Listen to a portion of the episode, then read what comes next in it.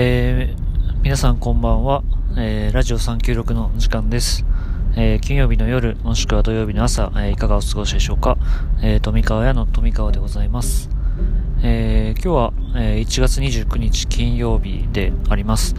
えラジオ396、え第15回目の、え収録をお届けしております、え例のごとくおお今日風が強いですね。えー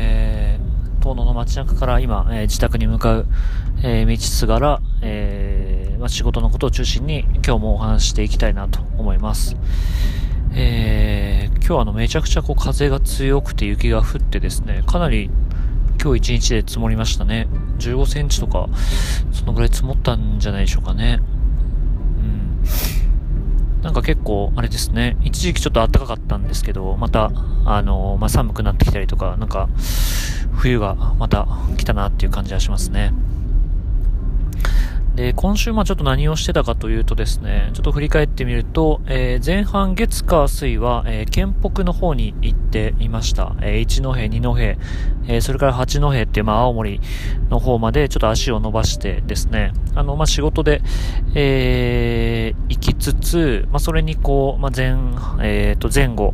えー、ちょっとまあラストフロンティアというまあツーリズムをしてますという話をさせていただきましたが、まあそのリサーチも含めて、えー、博物館と等にま回っていました。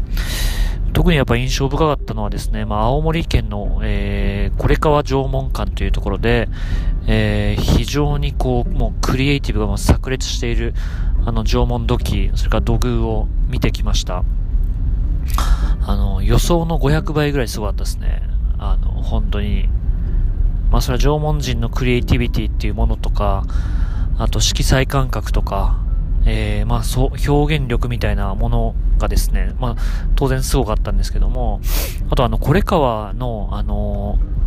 えっ、と、収蔵している、あの、土偶と土器の量がもう半端ないんですよね。めちゃくちゃ多くて、なんでこんこのエリアにこんだけ、えー、いろんなものがこう、出土されるんだっていうぐらい、なんかすごい圧倒的な情報量で、なんかそれに衝撃を受けてきましたね。なんか縄文好き、好きな方ぜひ行かれるといいんじゃないかなと思ったりもします。あとあのー、今回ちょっとまあ、あの人にも会ってきまして、えっ、ー、と、二戸に住んでる、えー、大、大谷、えー、文也くんとですね、いう、えー、青年と、えー、会ってきました。面白い青年でしたね。えー、20、23歳かな。えっ、ー、と、今まだ、あの、横浜国立大学の大学4年生でありつつ、えー、今、二戸に、えー、帰ってきていてですね、あのー、なんて言うんでしょうね。まあ、本人、まあ、地域商社というのが今、ぴったり来てます、みたいな話をしていましたが、あの、いろんな企画とか、えー、えー、まあ、あの、地元の企業さん、あの、南部美人とか、えー、十文字チキンカンパニーとか、まあ、そういった、あの、地元の企業、まあ、二戸にもいろんな企業あるんですってね。で、そういった企業さんとか、あと行政の仕事をしたりしていて、まあ、いろんなそのキーマンと繋がっていて、まあ、本当にその、県北エリアの、まあ、将来をこう、あの、有望視される、えー、青年だと思いますね。なんかいろいろ話しててもすごい気持ちが良くて、あのー、なんか、なんて言うんだろう。本当に一生懸命いろんなことをしようとしている。えー、めちゃめちゃ、あ、もう、憲法、憲北の希望だなと思って、あの、帰ってきましたが。で、なおかつ面白いのは、あの、まあ、文化とカルチャーを両方、あの、カバーしてるっていう点でありまして、まあ、あの、県北のその歴史とか、まあ、偉人とか、あの、歴史文化っていうのを、まあ、本人自身すごい、あの、好きだと、まあ、勉強しているっていうことで、まあ、いろいろ詳しく教えてくれましたし、で、一方で、あの、東京に、えー、いた時はですね、あの、レッドブルで、あの、インターンをしていたみたいなことを聞いて、あの、まあ、レッドブルのインターンでもらったんですって、まあ、キャップをかぶってきていてですね、まあ、すごいおしゃれで、あのー、まあ、カルチャーのことをですね、すごい好きなんだなっていうことで、あの、思っていましたが、なんかそこの文化とカルチャーのなんかバランスが、なんか僕もすごい好きな、あの、バランス感だったので、なんかそのあたりが、ありつつ、えー、県北という、まあ僕もあの、初めて今回行ってきたんですけども、あの、そういった、あの、なかなかこう馴染みがなかったりとか、プレイヤーが少ない、えー、場所に、えー、そんな大谷くんがいるっていうことが、なんか非常に、えー、未来だなと思っていまして、なんか一緒にいろいろできるといいねっていう話を、あの、してきましたね。まあ、まさに、例えばラストフロンティアのプロジェクトなんかは、あの、彼に建北を任せて、あの、その建北の、ま、縄文文化だったりとか、えー、漆の文化だったりとか、まあ、そういったものを、えー、コーディネート、えー、してもらえたら、まあ、すごいいいなって、あの、思って帰ってきましたね。なので、建北の旅はすごい、あの、そういった意味でも、あの、非常に実りのあった、えー、3日間だったなと思っておりますね。で、木曜日何してたんだっけな？木曜日帰ってきて、あ、そうですね、木曜日はあの、N 校って皆さん聞いたことありますかね？あのー、まあ、インターネット上であの、高校、あのー、を展開してる、あの、ドワンゴ、角川ドワンゴがこうやっている、あの、高校ですね。で、結構いろんなあの、高校生が今、あの、新しい、その、えー、授業のスタイルとして、えーその N 校に通っているそうで、その N 校の、えっ、ー、と、生徒向けの、なんて言うんでしょうね、まあ、セミナーというか、あの、まあ、特別授業みたいな形で、えっ、ー、と、ネクストコモンズラボの、えっ、ー、と、代表の、えー、林敦さん、えー、敦さんと、え、ー、と、僕の対談というような形で、えー、まあ、ローカルで、まあ、生きる、まあ、地方でこう、どういうふうに自分のやりたいことを実現するかみたいな、なんかそういうテーマで、えっ、と、2時間ほど、えっ、と、お話をさせて、えいただきました。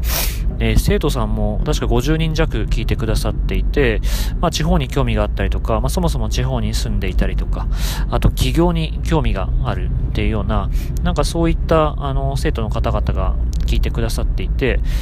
まあ、あの、N 高、まあ、高校なので、高校、えー、高校生ですね。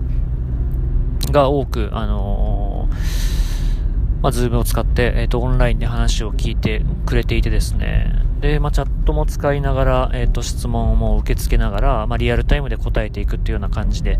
えー、やらせてもらいましたが、えー、非常に面白かったですね。あのまあ、高校生のうちから例えば地方創生とか地域活性みたいなことにま興味がありますっていう、あの生徒がいて、非常に面白かったですね。ただまあ、あの、全体通して僕と淳さんがま伝えたいなっていうふうに思ってま伝えていたのは、なんか、まあ、大きくその都会と地方っていうなんか二項対立ではなくて、なんかあの、それぞれあの、自分が面白いって思ってる領域が、たまたま地方だったとか、まあ、たまたま都会だったっていうような形だったりするので、まあ、もう少しフラットに、えー、見れてもいいんじゃないかっていうような話だったりとか、あとはまあ、地域層、あの、地方、地域活性、地方創生みたいな言葉にあの踊らされるんではなくて、なんか地方創生をしたいとか地域活性をしたいって結構まあ、あの僕も相談を受けたりもするんですけども、あの、なんかそれって、あの、なんか目的と手法がなんかごっちゃになってる気がしていてですね、あの、なんかやっぱ自分のやりたいこと、もしくは自分ができることっていうのをま突き詰めた結果、その、あの、結果的に、え、地域のためになったりとか、え、地方のためになったりするっていうことが、あの、あるんじゃないかなと思うので、なんか地域活性がしたいっていう風な、あの、時点で、まだまだ解像度が、あの、荒いんじゃないかなと思うので、なんか、あの、何がやりたいのかなっていうことを、まあ、もう少しこう考えて、あの、自分のやりりたいことを、考えてみるっていうことがなんか大事なんじゃないかなっていうことをなんか、あの、お話しさせていただいたりとか、なんかそんな感じで、あのー、なんて言うんでしょうね。えっ、ー、と、まあ、ローカルで、こう、何年間か活動して、えー、たからこそなんか言える。なんかもうちょっとこういうフラットで見ようとか、あのー、いろいろこう、考えてみたらどうみたいな。なんかそういう気づきを、あの、高校生たちに、あの、お伝えしたいなと思っていたので、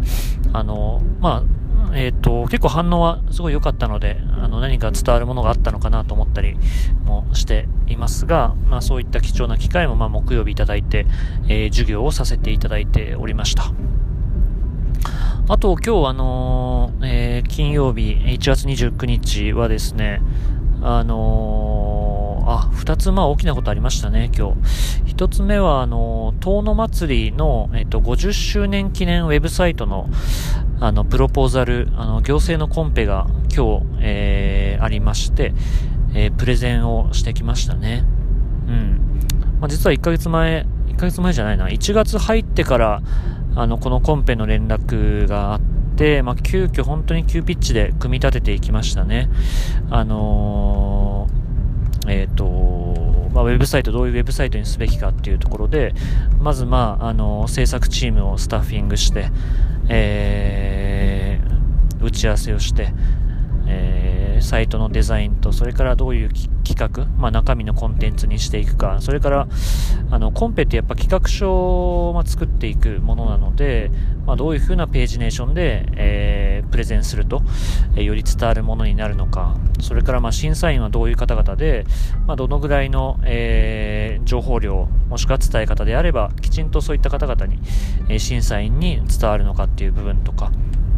あとやっぱりまあ使用書を読み込まないといけないので、まあ漏れがないのかっていうのを、えー、まあみんなでチェックしたりですね。まあそういったことを繰り返して、えー、2、3週間でギュギュッと、えー、企画書を作って、え、今日僕の方からプレゼンをしてきたっていうような感じになりますね。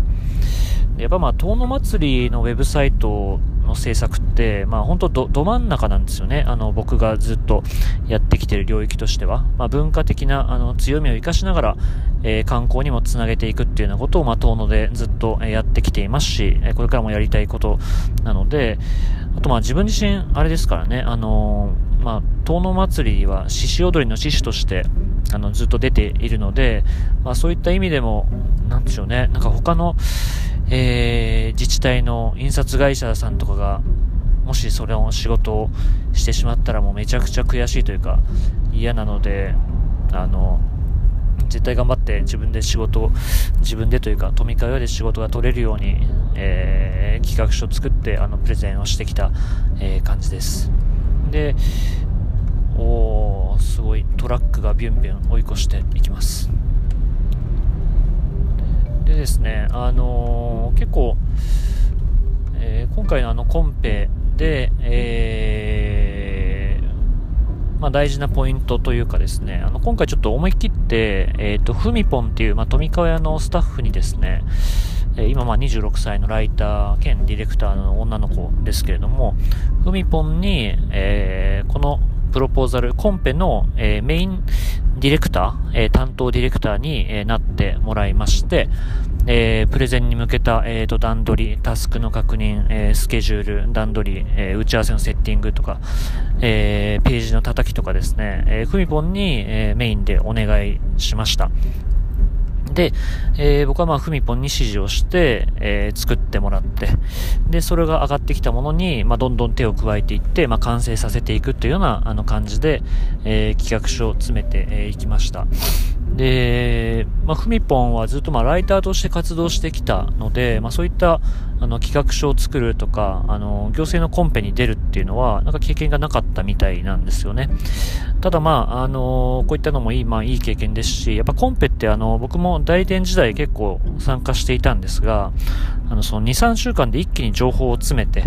えー、企画書を作って、まあ、プレゼンするっていうところまで行くので、の特に若手はガンガン、あの、やった方がいいんですよね。ねあの、急激に、あの、伸びる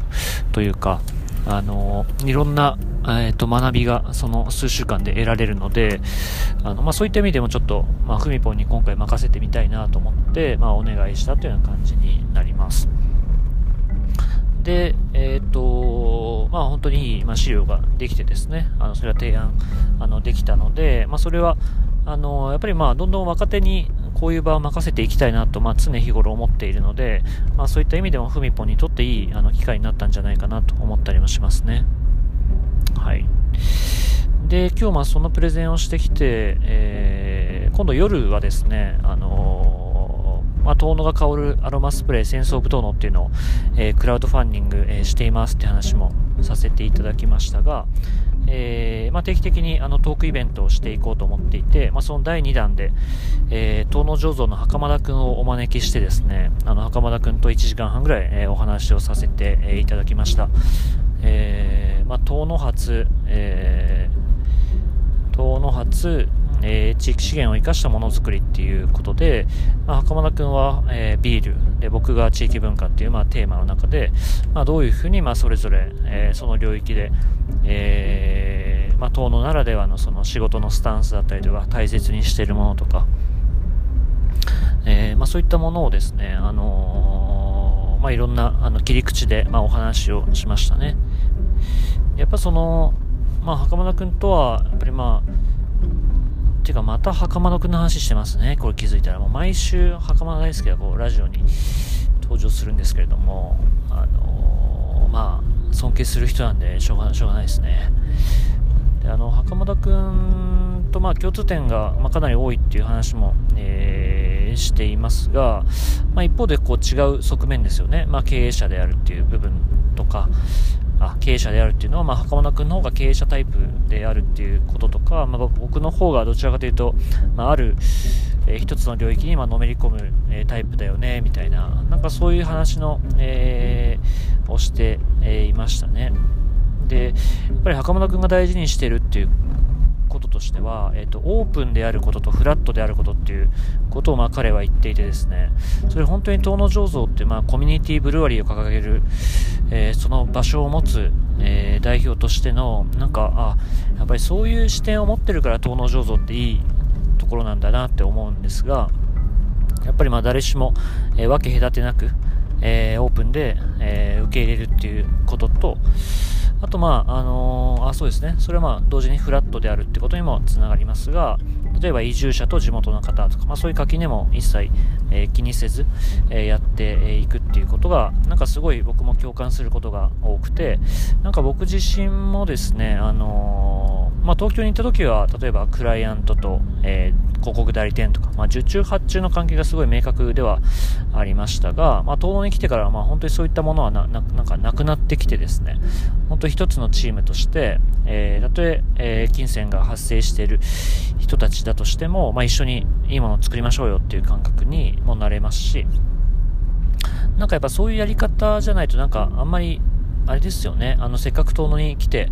えー、こうしてまあ活動しているので、あの、なんか都会っぽいそのドライな関係性じゃない、あの、パートナーとかチームとか、なんかそういったものを感じれる仕事がしたいなっていうのは、まあ、常日頃思ってるので、なんかそういう感覚が近いんだなっていうこととかは、なんかすごい話してて楽しかったですし、なんか嬉しかったですよね。うん。あのまあ、袴田君とのトーク、あの、富川屋の Facebook ページでアーカイブが、あの、上がっていますので、ぜひご覧いただけると、あの、嬉しいなって思いますね。といった感じで、あの今週はなんかいろんなことがまた例のごとく、えー、あった一日でした。あ、一日じゃないな。一週間でしたね。うん。で、ちなみに明日、あの、岩手アートディレクターズクラブっていうですね、あの、僕も所属してる、えー、岩手 ADC というところがやっている、まあ、年に1回のデザインコンペ、えー、がある日でありまして、僕も、えっ、ー、と、ちょっと午後からあの盛岡に、えー、行く予定なんですけれども、え年に1回、えその年に、まえ岩手で、え作られたデザインの、まナンバーワンを決めるというような、ま、ナンバーワンというかいろんな賞があるんですけどね、まあそういう、えー、一日になって、おりますので、なんか僕も楽しみにしながら、え、行きたいなと思っていたりもします。で、えー、と今回、まあ、あのそんな1週間、それからまあ明日なんですけれども、まあ、何を話そうかなと思った時にですね、まあ、ちょうどさっきお話ししましたが、あのまあ、23歳の大谷君とか、まあ、26歳のえー、ふみぽんとかですね、結構あの若手と接することが多いので、なんかどういうふうになことを考えてマネジメントしてるかっていうのを少しちょっと話せたらなと思っています。というのも、あの、結構よく聞かれるんですよね。なんかどういうことを意識してるんですかとか、なんか、あのー、若い、若い者たちが、富川さんのところ集まってますよね。ってことをよく言われるので、なんかどういうことを意識してるのかっていうのをちょっとお話できたらなと思いますが、まあ、まず、あれな、あれですね、まあ、前提として今、えー、っとですね、10人から15人ぐらいのプレイヤーが、あの、富川や周辺関わってくれてえいまして、えー、と、ディレクター陣、えー、デザイナー陣、あデザイナー陣じゃないか、ディレクターとか、あの、お、今これは、今日雪が積もりすぎて道が全然見えなかったですね。怖いですね。気をつけて帰ります。えーと、結構若いメンバーが本当に多いんですよね。で、まあ、例えば一緒に、えー、今、あの、東北博報堂さんの仕事をしている、えー、吉山くんっていう今、宮古にいる、まあ、本当にプロデューサー、えー、になり、なりうる、えー、今はディレクターという肩書きで、えー、トミカヤの中では動いてくれてますが、えー、何かプロジェクトを、まあ、進行していく部分、それから、え、企画を考える部分、え、まあ、各種やり取りをしてもらっていますが、彼はまだ22歳ですね。で、ただまあ、もう本当なんか成熟しているところもあってですね、非常に頼りになる、えー、青年でありますが、まあいろいろこう、あのー、まあまだまだ、えっ、ー、と、実践経験は少ないと思うので、まあ一緒に活動しながら、えっ、と、適宜ディレクションを入れてるっていう感じですね。あの、彼とは今、あの、某ホテルの、えっ、と、仕事を、えしていまして、まあそのあたり、えまあ一緒に活動している感じですね。で、あと、まあ、ちょっといろいろご紹介しますが、えー、一ノ関の桜井陽さんという、えー、28歳の、えー、まあ、ローカルプロデューサー見習いっていう肩書きを彼は、えー、つけておりますが、つけているというか、まあ、僕がなんか、まあそ、そういう感じじゃないですか、ないですかみたいな話をしてたのからかもしれませんが、えっ、と、まあ、一関出身で、えー、まあ、そこでやっぱり、まあ、地域に根ざしたプロデューサー、プロデュースワークをしていきたいっていうことで、えー、まあ、富川で修行したいっていう連絡をくれてですね、えー、それで今一緒に、あの、遠野の、えっ、ー、と、案件を進めております。えー、具体的に言うと、あの、遠野の漬物屋さんの、えー、パッケージのリニューアルの仕事を、えー、桜井さんと一緒にやっていまして、えー、これもまあ最初にお客さんのところへ行くところから始まって、まあ、どういうふうにリニューアルすべきか、えー、どういうふうな、まあ、店頭に、何が必要かとか、えー、どういうふうにお客さんとやり取りして、なおかつデザインのディレクションをするかっていうのを、えー、それも、あの、彼に、まあ、メインで動いて、えー、もらいながら、えっ、と、僕がつどつどディレクションを入れていくっていうような感じで、えやっています。例えば、お客さんにまず提案する資料が、あの、まあ、桜井さんから上がってきたときに、えー、いやいやこ、このページとこのページとこのページはいらないですよね、とか、もう少しこうしてくださいっていう、あの、なんて言うんでしょうね。えっ、ー、と、提案資料として、まあ、ど、どこに落としたいのか、えー、桜井さんの意思がこのままだと見えないので、えっ、ー、と、もうちょっとまあ伝わるような、あのー、内容にしましょうかっていうのを、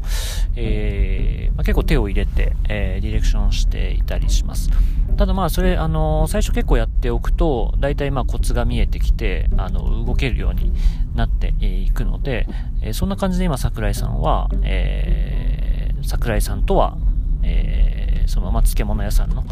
えー、仕事をして、いますね。で、その過程で、まあ、きちんと桜井さんが、えー、そのローカルプロデューサーとして自立していけるように、なんかノウハウを伝えてるっていうような感じになりますね。あとは、あ、そうですね。さっきのあの、吉山くんとの、えっ、ー、と、ホテルの仕事はですね、えー、他にも一緒にやってるメンバーがいまして、えー、花巻の、えっ、と、今野洋介というですね、これも、えー、生きのいい青年というかですね、えー、いいやつがいるんですけども、彼はあの、中央大学卒業して、えー、花巻市の、えーと、地域おこし協力隊にな、えー、新卒でなって、えー、今、花巻におります。で、え、ー、と、伝統工芸がもうめちゃくちゃ好きな、えー、やつなので、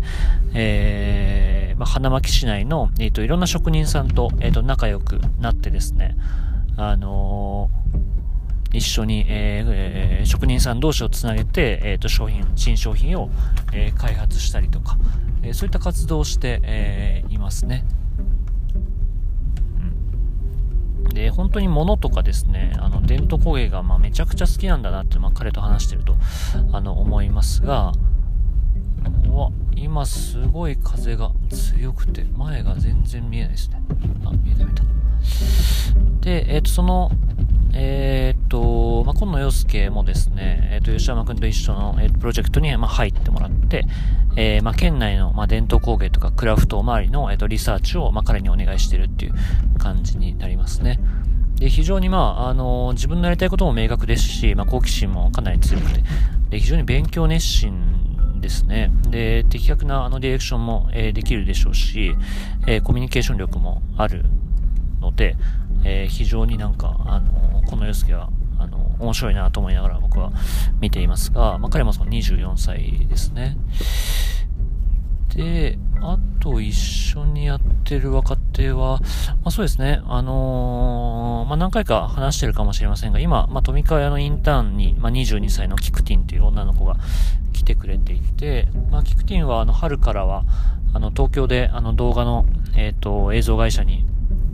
えー、新卒で、まあ、入社するっていうことなんですけど、まあ、それまで、えー、富川屋で今修行して、えー、もらっていまして、まあ、いろんな案件、まあ、クラウドファンディングも、を中心にしながら、えっ、と、関わってもらっていまして、やっぱりあのまあ、若い感性を持ってですね、あの、いろいろ、まあ、テクノロジーとか、あの、SNS とか非常に詳しい、あの、肌感覚を持っているので、まあ、キクティンにもいろいろこう活躍してもらいながら、えー、今、えー、一緒に、えー、プロジェクトをま進めているようなところがありますね。あとは、あ、そうですね。なので、まあそういったいろんなプレイヤーが今、えー、いますっていう、えー、現状の中で、えー、どんなことを意識しながら、えマネジメントしてるかというとですね、やっぱりあのまあ、まず前提としてですね、あの、マネジメントっていう、まあその、えっ、と、彼、彼女たちに、えっ、と、ベクトルを向けてるっていうよりかはですね、なんかあのー、僕はもう、ま、前を向いて、えー、自分自身の、えー、動きとかを、まあ、まず見てもらったりとか、えー、尊敬してもらったりとか、えっ、と、リスペクトしてもらえ、もらえるような、なんか、そういう姿勢をまず見せるっていうことが、なんか大、大前提ですね。なんかあのやっぱり社長だったり代表が一番頑張って、えいる様子を見て、えそのメンバーって引っ張られていくと思いますし、まあそういった人から言われるディレクションっていうのは、まあ説得力がありますよね。だからやっぱ初めてそこでこう話を聞きたくなる、えー、ついていきたくなるというふうに、えー、思ってくれると思うので、まあ、前提としてもうガンガン自分が引っ張るっていうことはまず、えー、第一に考えて、えいます。あとはですね、えっと、まあ、なるべくその、えっ、と、そのメンバーの、まあ、やりたいことを、まあ、明確にこっちでキャッチアップしながら、えー、うまく、まあ、自走してくれるような、あの、ことは考えていますね。まあ、自走っていうのは、まあ、僕はすごい、あの、手をかけて、えー、こうこうこうでこうでっていうのを、えー、細かく言わずとも、まあ、どんどん自分で、え動いていってもらえるような、えー、そういった、あの方に、ま仕向けたいわけですよね。あの、まあ、なぜならば、まあ、プロジェクトの、えっ、ー、と、件数も多いですし、まあ、片っ端からこう、あの丁寧に対応してい、えー、くことはやっぱり難しかったりするので、まあ、どんどん、えー、動いていってほしいと、まあ、いう状況の中で、えっ、ー、と、まあ、ある程度任せるところと、えー、ガツッとディレクションを入れるところと、あと、まあ、しっかり褒めるところと、やっぱり褒めることと、あと、きちんとお礼を言うことっていうのは、まあ、すごい意識してますね。で、きちんと、えー、あなたのことを、まあ、信頼してますよっていうこととか、やっぱりまあ、単純に動いて、えー、くれてるわけなので、まあ、そこは本当にありがとうっていうのを、えー、すごい伝えるようにしていますね。ああ、そうだ。何回かこの、あの、3記録にも出てきてますが、あの、宮本くんっていう、彼もですね、まだ26歳の、えー、ディレクター、ライター、宮本匠はこの数年めちゃくちゃ伸びてますね、本当に。あの、制作ディレクターとしてはもう、全然僕がそんなタッチしなくても、あの、宮本くんにある程度任せていけば、あの、進めて、えー、くれますし、まあ、細かい、えー、ところとか、あの、なんて言うんだろう、まあ、プロジェクトマネジメント的なところも、あの、彼はかなり、この1年ぐらいで、えー、身につけて、いるので、そういった意味でも、あの、その宮本くんにもまあ、助けられていますが、やっぱりその、あ、そうですね。だからまあ意識してることの話の流れに戻すと、えー、なるべくまあ舞台をきちんと用意して、そこにある程度、えー、プレイヤーを任せていくっていうことは意識して、えー、いますね。とにかく舞台がないとその若手が活躍できる場所もなかったりするので、まあ、どんどん僕としてはその舞台を作る、えー、相談を、えー、受けていく。で、その代わりあの、まあ、若手が、えー、活躍できるような場所を作る。で、えっ、ー、と、若手のモチベーションを、えー、引き出す、えー、コミュニケーションしながら、えー、適宜締めるところは締める、えー、ディレクション入れるところはディレクションして していって、例えばその、その後にあ、すいません。まあ、あの、本人と、あの、一人としても、えっと、動いていけるような状態に、あの、持ってい、えー、きたいなと思いますし、すごいむせちゃいましたね。まあそこが一個ゴールだったりするので、なんかやっぱり、あの、まあいろいろあの伝えることは伝えて、えっ、と、それ以降一人でできるような状態に、えー、どうやったら持っていくかっていうことは、すごい意識してますね。なんか2回、2回目からは、もう僕が、あの、いろいろ指示しなくても動けるよねっていうふうに、状態に持っていきたいので、まあそのために、えー、やってい、ってもらえる感じですかね。あとはですね、そうだな、マネジメントで意識すること、うーん、まあ、それぞれのあの、まあ、パーソナリティがあるので、えっ、ー、と、まあ、そこは結構意識しながら言葉のかけ方とかは考えていまして、あの、結構ですね、無駄話を意図的にしますね、あと。あのなんていうか、こう結構まあ仕事集中してたりすると、まあいろいろこう、プレッシャーを感じたりとか、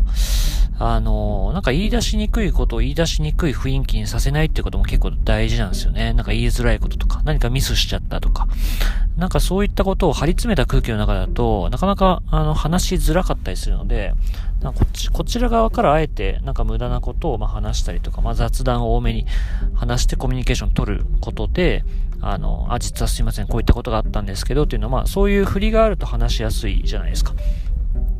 その辺をこう、あのなるべく、なんて言うんだろう。あの、まあ、マネジメントする側としては、その、報告がなかったりとか、自分が想定していないこと、えー、なおかつ、あのなんて言うんだろう。えー、まあ、言葉はあんま綺麗じゃないですけど、なんかこう、ケツを吹けないっていうかですね、何かミスがあった時のリカバリーが、えっ、ー、と、できない状況になってしまってるっていうことが結構リスクだったりしますよね。で、なんかちょっとぐらいのミスであれば、なんか全然リカバリーできるんですよ。あの、その、当の若、者本人が、えっ、ー、と、思ってるほど、なんかリスクじゃないっていうか、失敗ではないっていうケースも結構多いので、なんか、あの、できるだけ早いタイミングで相談をもらえれば、全然、あの、こちら側で、あの、リカバリーできるので、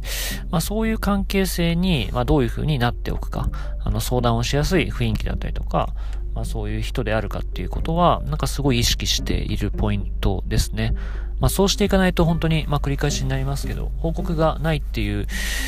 状態になることは本当にリスクでしかないので、まあ、そういった部分は、あの、気にしていますね。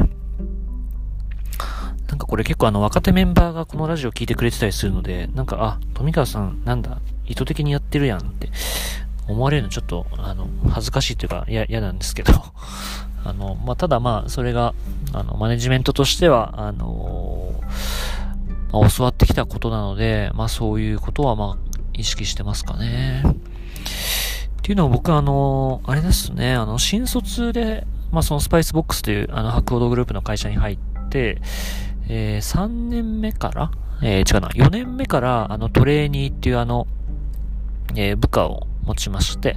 えー、僕がトレーナー、えー、それから、えー、新、新卒で入社してくれた、まあ、3つ4つ下のメンバーを、まあ、育てていくっていうようなことをずっとやって、えいました。で、えっ、と、会社辞めるタイミングでは7人部下が、えいまして、えっ、と、年上の方も、えいました。まあ、部下って言い方あんま良くないな。まあ、チームメンバーが、えいましたので、まあ、その、え人たちの、えー、なんでしょうね。まあ、案件への、まあ、ディレクションもするし、えー、数字管理もしました。あの、ノルマ達成しているかどうかとかですね。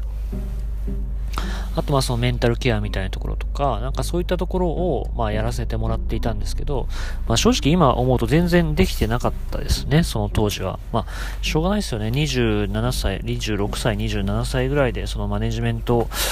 をするっていうのは結構まあハードルが高いことだったので、まあ、そこでいろいろ失敗もあのたくさんしましたね。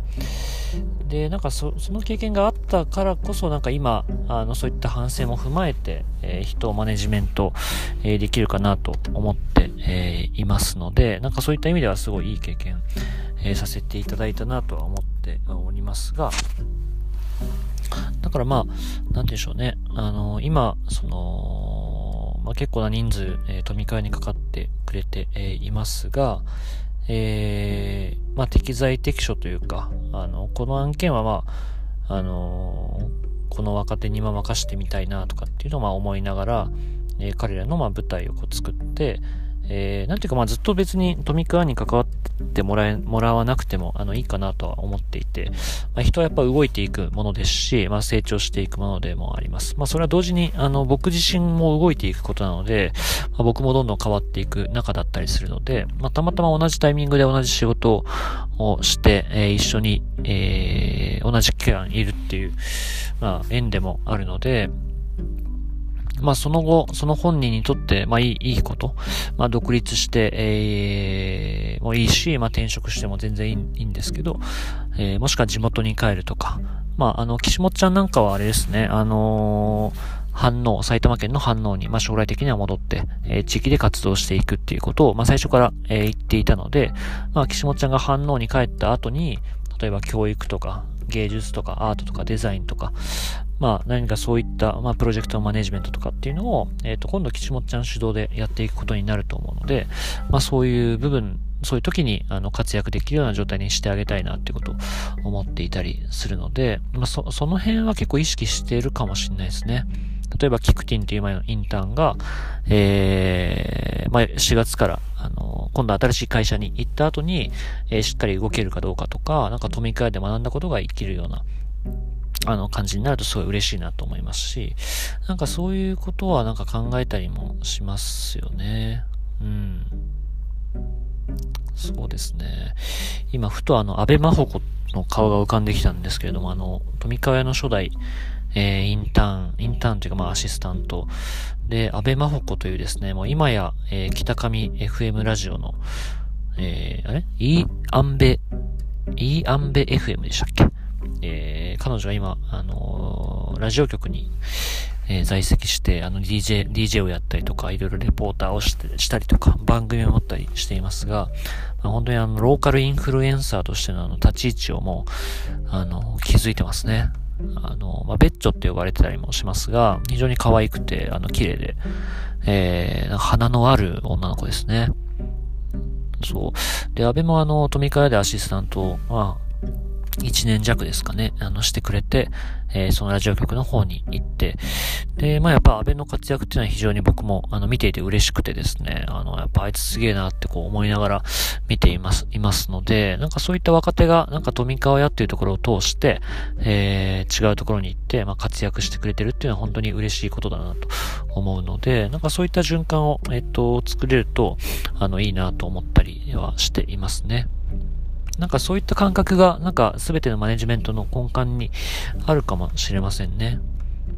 あとは集まってくれたメンバー同士で仲良くなったりとか、新しい仕事を一緒にしたりとか、まあそういったところをあの生み出すきっかけに、えー、となるといいなっていうこともなんか思ったりもしますし、なんかゆくゆくは僕が全然そこに介在しなくても、えっ、ー、と新しい動きが、えー、新しい世代で生まれていくといいなと思うので、なんかそんなことを、あのー、考えていたりしますかね。今回本当にちょっと真面目な、とりわけ真面目な話になりましたね。なんか普通にマネジメント論みたいなあの感じで、あの、コンテンツにできそうなことだったのかもしれませんが、まあ、えー、まあ、どういうふうにその、まあ、今集まってくれてる若手メンバーに対してどう接しているかとか、まあ、何を考えているかみたいなことを、えー、お話しさせて、えー、いただきました。で、なんかあれですね、本当に今集まってる若手、富川周辺の若手はどんどん集まっあの、連携してほしいですし、さっきあの、今日何回かご紹介した、あの、県北の大谷くんとかも、本当にあの、いろんな、あの、若い世代にあってほしいんですよね。岩手県内の。あの、芝町の南條愛ちゃんとかも非常に面白いプレイヤーですしね。なんかそういった、あの、世代が繋がっていくと、まあ、岩手はもっと、あの、楽しくなるんじゃないかなと思ったりもして、えー、おります。で、えー、まあ、ただ僕自身はその教育がメインでやりたいっていうよりかは、まあ自分自身、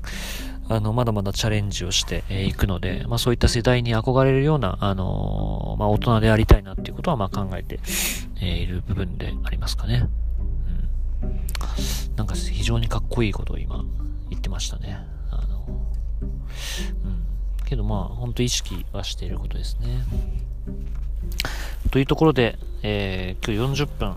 ずっとお話をしてき、えー、来てしまいました。えー、非常に雪、雪が積もっている道で、えー、ビクビクしながらでありましたが、無事、えー、家に着きました。今日まあ第15回目はそんな感じで、えー、マネジメントについてお話しさせて、えー、いただきました。来週はもう2月か。2月ですね。なので、えー、あっという間に、え、1ヶ月経っておりますね。はい。まあ、2月もまた、えー、まあ、とつとつとまた仕事をしていきます。えー、クラウドファンディングも進んでおりますし、えー、岩手ザラストフロンティアのプロジェクトも、えー、着実に今、えー、いろんな構想が動いて、えー、おり、非常に面白い、えー、動きになりそうだなと思ったりもしております。それぞれ、え3月末、まあ、それぞれっていうかですね、まあ、その他にも、え3月末、4月頭に、ローンチするプロジェクト、ウェブサイト、いろんな各種制作がありますので、えまあ、しっかりいいものを作っていきたいなと引き続き思っております。はい。じゃあそんな感じで、えー、ラジオ396第15回目は、えー、終わりたいなと思います。では、えー、皆さん、ここまでお話聞いていただき、えー、ありがとうございました。えー、お相手は、えー、富川の富川でありました。それでは、えー、失礼します。